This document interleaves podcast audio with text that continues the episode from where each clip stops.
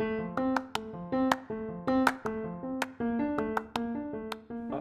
やーねまあなんか、そのさ、その、はい。今やり取りしてるコミュニティの人たち、その農家さんの、はい。なんやろ。例えばフィリピンだと、フィリピンのはい。まあ、ルソン島の、まあ、マニラがある島の奥はい。にまあコーヒーの産地があって、はい。そこの農家さんたちは、コーヒーはもちろんあるんやけど、同じなんよね、やっぱり5キロ、10キロなんよ。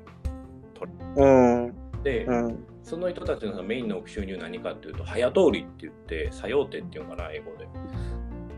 早通りをなんす、かそれ？なんかあの、売り、売りなん、ひょうたんみたいな形をしてる売り。へえ。はやと早通り。うわ、東シモールにも出てきた。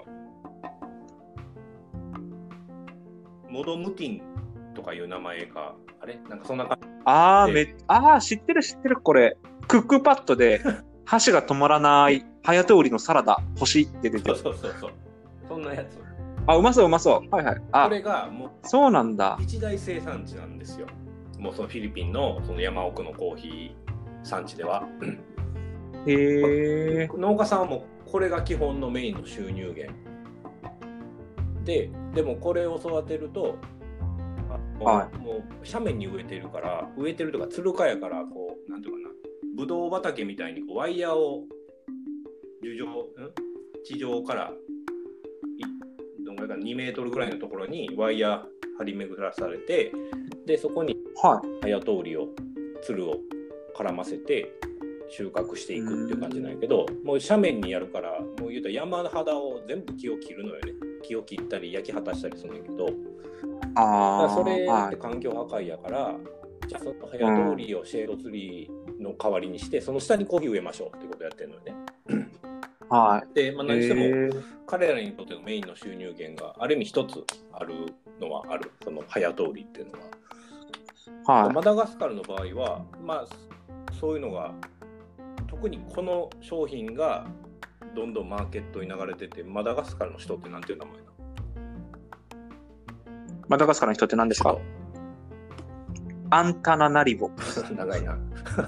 アンカナナリボにのなんていうかアンタナ、アンタナナリボ。とかそういったマーケットにこの商品がどんどん流れてるとかそういうのは特にないんや基本的にはローカルマーケットその村の近くのマーケットで売られてるみたいな感じもう、もうそうですね。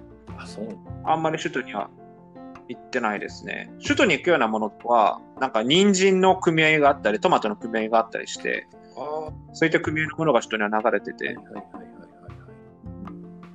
そういうことね。そう。まあね、村の中でね、物を売買しても、同じ金銭感覚の人しか売買しないんで、やっぱ収入が皆さん限られてる中で、物をそういった人たちに販売しようと思うと、当然値段も下げなきゃ売れないわけで、うんうんうんうんだから、やっぱりそんな収入は多くは稼げないですよね。その換金作物としての換金価値があるのはコーヒーなんや彼らにとっては。そうですね。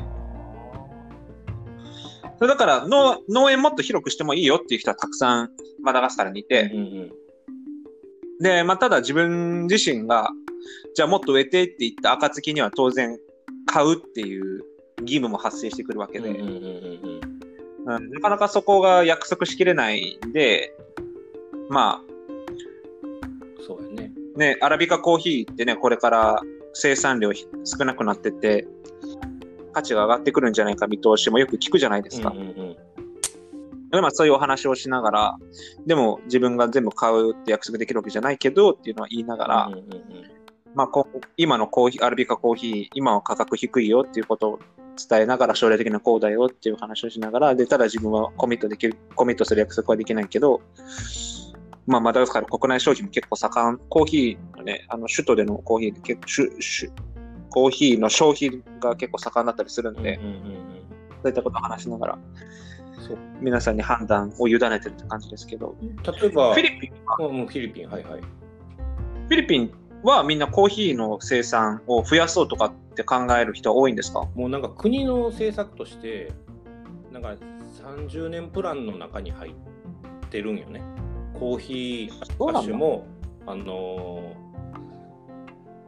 生産量を増やしていきましょう。で、そのために、あのーもういろんな省庁が農業省とか、はい。ぎえーと貿易産業省的なところはで、そういったもうどそういったところが全部苗木を農家さんにバンバン配ってるんですよ。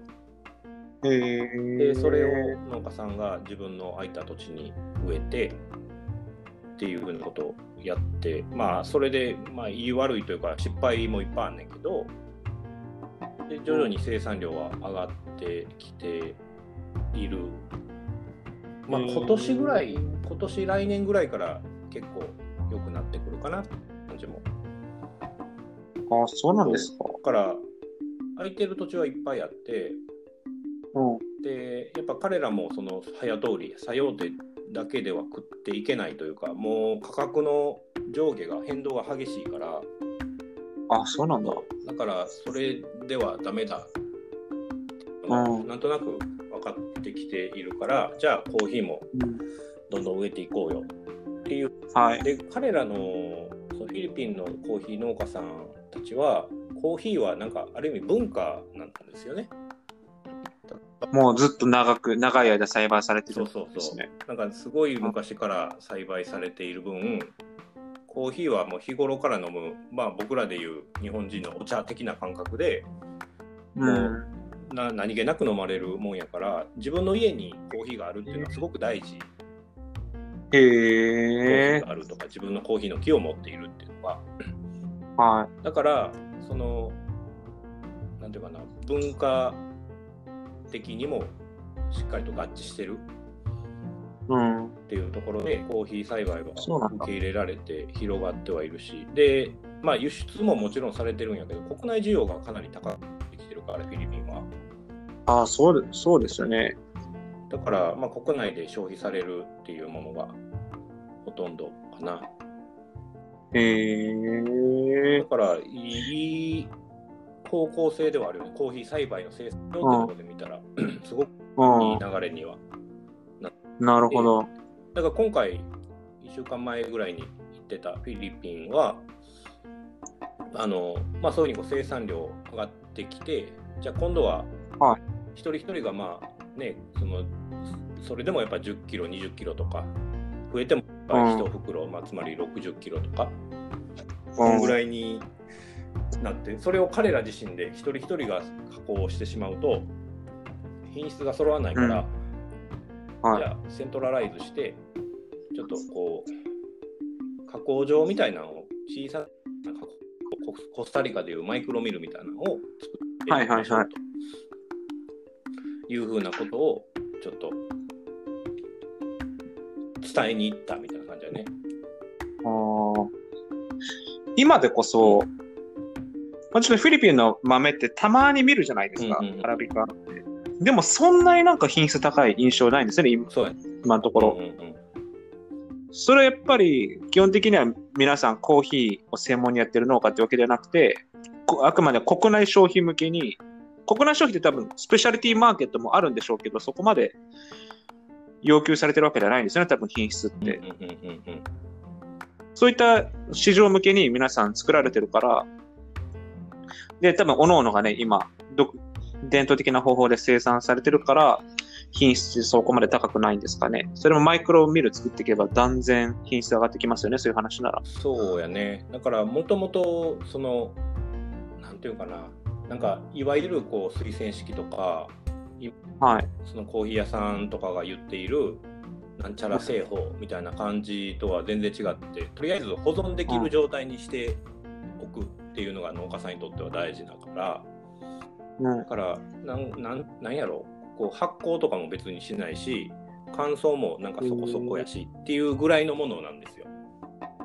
大体みんなナチュラル作るんですか？なんかナチュラルというか、セミウォッシュというか、ハニー製法というか、えーじゃあまあパルピングはするけど、そう、パルピングの仕方その後は何もしない。収穫して、パルピングはあの餅つきみたいな、あのあはいはいはいはい。使って、石臼みたいなやつそうで。そうそう。で、それでこう皮を取り除き、で発酵とかよく分かってないから、そのままそれを乾燥させる皮,、皮もちょっとこう乾燥台に入りながらは乾燥する台というか乾はい燥するものは、なんていうのかな豆味ってわかる？豆味かもい。わかんないです。遠見て。竹竹とかなんかそういった素材でできてる東下にも確かあったよ輪っかになってるはい。農家さんとかがよく選別に使ってたようなえー、わかんない。なんだろう。遠見。何語っすか、遠見って。日本語じゃない英語やと何なの？ウィノウィノワールとかウィノウィングとかいう遠見。言い方をおー、出てきた。嘘などで、やべ、漢字読めねえ。なんとかを外した後、風力を起こして穀物をそう玄米、塵などに選別するための道具だ。その豆味をまあこれはその機械になってるけどそれをするためになざるみたいになってるさあー、はいはいはいはいはい。こう豆味かごっていうのなんていうの？俺も分からへんけどさだうん。からそういったなんか手作りのはい。容器みたいなのを使っ作ってうん。でその上に豆を敷いてで天日乾燥させるっていうあー、あれか。あのー日光よけとかに、か、なんか窓にもかけられるみたいな見た目のやつですか？そんな感じあベトナムのー、あれ。さんとか三角形のほらなんか帽子つけてるやんあれですね。あんな感じの、なんか、ブルーシー、あれの、あれで作ったブルーシートみたいなイメージですね。そうそうそうそうあー、わかりましたわかりました。はいはいはい。全然乾燥できないやつだ。そうやね全然乾燥進まないやつだそうそう。そうあれ、遠見って言うんですね。これ豆味豆味っていうのがそれで合ってんのか豆味っていうのはそのうんもみ殻を取る作業のことなんかちょっと俺もよく分かってないあー、はい。えー英語やとウィノワーやったとえーウィノウとかだからこれを使って乾燥させてでそれをまあ自分の自宅に保存しておいて例えばはい。結婚式があったりすると、まあ、うん。地域の人たちを呼ぶと、うん。でその時にコーヒーはやっぱり自分のとこのコーヒーを提供するっていうのが彼らにとってはもう普通というか当たり前のことやから。あー、いいっすね。だか。らそれのためにコーヒーっていうのが必要。うん。でやっぱそういうふうなことでずっと来てたからじゃあいざあコーヒーのコーヒーを買いたいですっていうバイヤーさんが来た時に農家さんに言うと、まあ、うんそんなコーヒーしかないのよ。うん、で、まあ、バイヤーさんもローカルやからそこまで品質にこだわらないっていうところでうそれをん、買っていて、で国内で流れてないけど一部が日本に流れていてっていう風な そういう風な歴史がフィリピンコーヒーはあるのでなんかやっぱ品質的にはなかなかなんか他の国と比べると良くないよねっていうのが基本やったんやけどうんそれが徐々に徐々にまあこフィリピン国内でもスペシャルティーとかちょっと品質こだわらずでとか品質上げるためにはその収穫後の加工の方法が大事だみたいなことがなんとなくこう広まってきてるからなるほどねそ。れをまあ日本にも入ってき始めたっていう感じかな。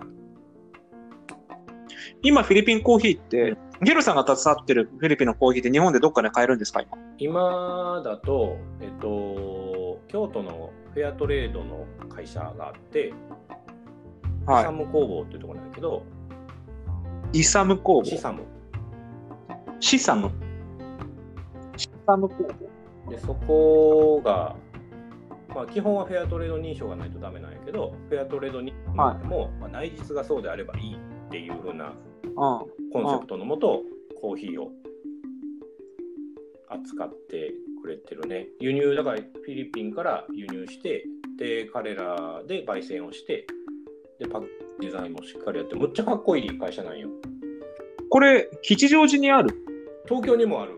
でも、京都が本社だった。あ、そうなんですか。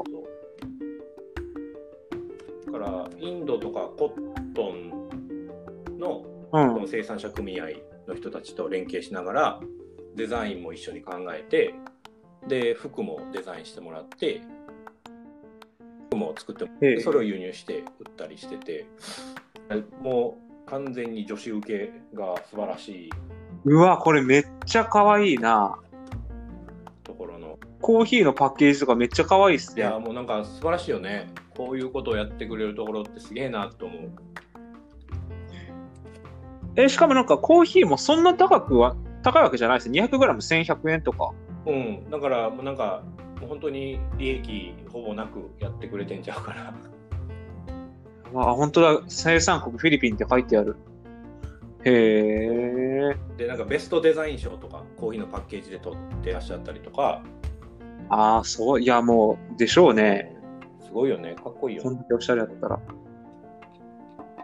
でこういうところとか、で、フィリピンってまあ島々の島の国やから、あのまあ、そのルソン島以外に南部にミンダナオ島っていうところがあって、はい。そっちの方でもコーヒーが取れていて、みんなの音はちょっと、あの、イスラム過激派たちがいると話題になってましたよね、最近まで。から、まあ今でもそうらしいねんけど、ああ、そうなんですか。だから1回しか僕も行ったことないけどね、もうなんか、そこのコーヒーもめちゃくちゃ美味しくて、そこがへー品種的に美味しいっていう感じ。な、どんな品種なんですか？これがね、まだ発見されてない品種らしいですよ。なんと、品種、だから、品種？まあ、米、米で言うと、言うたら、なんか、笹錦越しに光みたいなのがコーヒーにもあるやんか。ブルとかティピカ種とか。うんで、そういうので、あのワールドコーヒーリサーチっていうところに、まあ、はい DNA 鑑定を依頼したんですよ。おこれ美味しいはいけど、なんか品種分からへんから調べてっていうので、うんだから、しこんな品種見たことありませんっていう検査結果が。すげえ。そう、だから新しい品種というか、うん。なんやけど、その、まあ、抜群に美味しいんですよ。めっちゃ飲んでみたい。何それ。でそれはね、えっと、また違う会社がに、まあ、紹介してあげて、で、まあ、うん買って、だからそれもちょろちょろ流れたりはしてるのかな。へえ。フィリピンって、なんか、そんな品種あるんやっていうのがさ、うんちょっと、ちょっと面白いというか、なんか、ワクワクすするよね。げえな本当っすね。いや、それ日本で飲める日が早く来たらいい。そうやね、なんか、まだ、本当に生産量とか日本に輸入してる量は、多分、永井さんのその500キロやから、へえ。だからね、これが、まあ、もうちょっと生産量が増えていけれれば。そういう時、コーヒー豆って、パッケージに品種とか書いてあったりするじゃないですか。うんうんうんティピカとかブルボンとか。うんうんうんミンダナオ島のそのコーヒーは何て書くんですかねえっとね、カラサンスイートっていう名前で、あ、カラサンスイート。あ、カラサンスイートってなんか聞いたことなくもない。あるなんかね、その、一緒に動いている、もうちょっとね、今、ほぼ引退みたいになっちゃったんやけど、一緒にみんなダウン島で動いてたというか、連絡を取り合ってた、まあ、方がいて、はい。この方が命名したっていうものやね。その農家の人は、カラっていう人なんですか？カラさんってどういう意味だから、カラさんって。いや、カタカナ、全部カタカナで、カラさんって。あ出てきた。ちょいちょい。はい。ちょいちょい出てきますね。あ、海の向こうコーヒーとか。あ、うん、うん、そうそうそう。京都のヒロコーヒーとかありますね。あ、そこも使ったと思う。カラさんは、森林っていう意味らしいです。現地の言葉で。えー、あ、素敵。素敵ですね。これが、まあ、あー、カラさん。面白いよね、こういうのね。そう。だからなんか、あーまあまあでも、こういう 160g1900 円なんてヒロコーヒーのサイトで。結構まだ生産量が少ない分高いのは高いかな。けどまあこういうなんかこういう風なすげえうまそうだ。飲んでみたいな。だからいわゆる人気のエチオピアっぽさみたいなのがすごいあるコーヒーで。ちょっと東南アジアでは考えられないような香味があるからそれでなんかすごい人気はえ東南アジアでこんなコーヒーが取れるんやみたいなところで人気はあるよねうん。すげえ。そうそうだからフィリピン自体は品質的にはやっぱりまだまだみたいなところがあるけどもその品質改善に向けていろんなプレイヤーが結構動いているよなうん。いやー、ちょっとフィリピンも楽しみですね。うん、そうやね。で、今回行ってフィリピン、やっぱもう年が、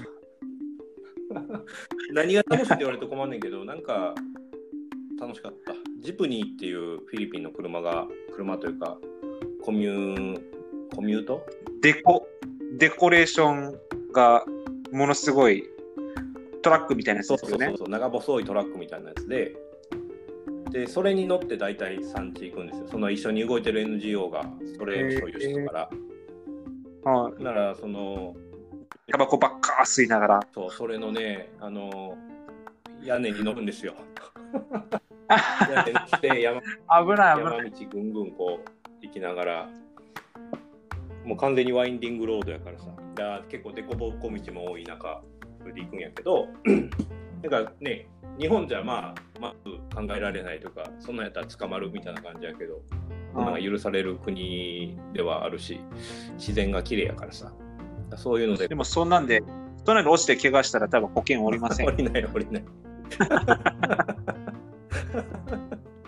そうそうで今回言ったの JICA の案件というか JICA の基金で言ってるからまあねそんなんやってますなんて言ったらもうすぐにワーニングが来るかもしれないですけど、うん。うん、でもまあなんかそういう風なかなりこう自由にいろいろとできるし、はい。で、まあ、やっぱり人たち農家さんと接したりするからさ、まあ、電気もないようなところでワークショップをしてじゃあプロジェクターも使えないから、あのその農家さんが集まる小屋みたいなところにある黒板を使ってこれがコーヒーの木ですよ。でこのコーヒーの木の根っこはこうやからこういうふうに育てましょうみたいなことをやったりするとね、やっぱなんか楽しいなって。別に教えることが楽しいというか、なんかそういう風なんで一緒に何かしてるなっていう感じが。わかる。しかも、なんかそういった、その移動時間とかも含めてそうですけど、まあその研修とかね、そのワークショップとかやるのって、将来こうしたいみたいなのを実現するためのその時間じゃないですか。ん。なんかそういう将来の希望に向けた取り組みができるって、なんかそれだけでエキサイティングだなと思うんですよね。うん、なんか日本でもまあできるかもしれんけど、なかなかね、経験できないようなことをもらう。うん。うん。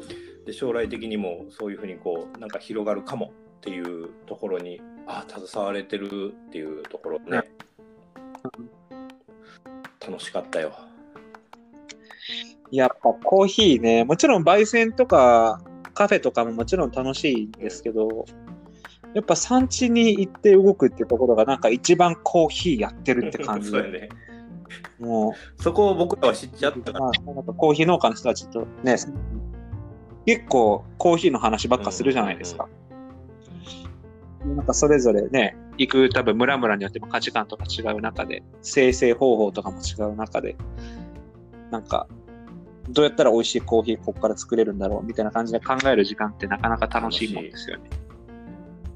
そうなんですよ。だからもうこういった仕事をこれを仕事にできてる時点でまあなんかいいいいやよかったなと思ったりはするけど まだまだいろんな課題がさ、まあ、コーヒー業界も含めてあるから産地も含め産地だけじゃなくて例えば日本の消費国も含めあったりするからなんかそういうふうなところをいろいろとねなんか今後も話していきましょう。なんかそんなん言ってたらもう1時間半話してますよ。なかなかですね、これ、これ4回か5回分になるんじゃないですか、これだけで。だってこれだけ聞かないでしょ、ポッドキャストって。そんなに聞かないやろうからね。1回多分20、2、30分ぐらいですよね。ちょっと、そうやね。なんかちょっと編集頑張ってみます。これあれですか、なんか、これおしゃれな BGM つけるんですか？なんかカあ、フェ。なんかね、つけれるテレンテン、みたいよテレンテンみたいな。BGM、勝手に。BGM つけたら、ぽくなるんじゃないですか？なんか BGM つけんでいいかなと思ったりもしてんねんけど。知らんけど。あちょっとそこら辺編集考えます。ん？はい。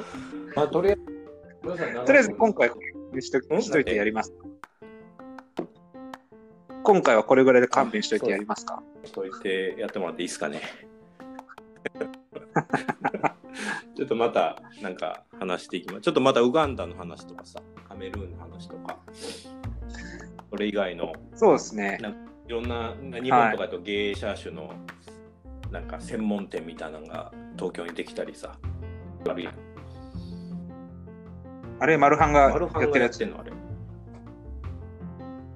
え、あの、なんかブルーのロゴのやつじゃないですか。なんだっけそんなとこやったっけ？芸、青青山にあえたやつじゃないですか。そんなんやったっけ？な東京で、青山とかやったっけ？そこかなまあ、いや、芸者、芸者専門店。やるな。の方かな。えー、そうそう。そうですね。ちょっ話と、まあ結構まだトピックはありそうだし、この前僕スタバのロースタリーも行ったりしたんで、ああ、あの、目黒のとこね。そうそう、中目のやつで、あそういった話を次回しましょう。こんな感じで話していきましょう。はい。では、はい。またまた。ありがとうございました。また次回よろしくお願いします、皆さん。はい、はい。はい。ででは。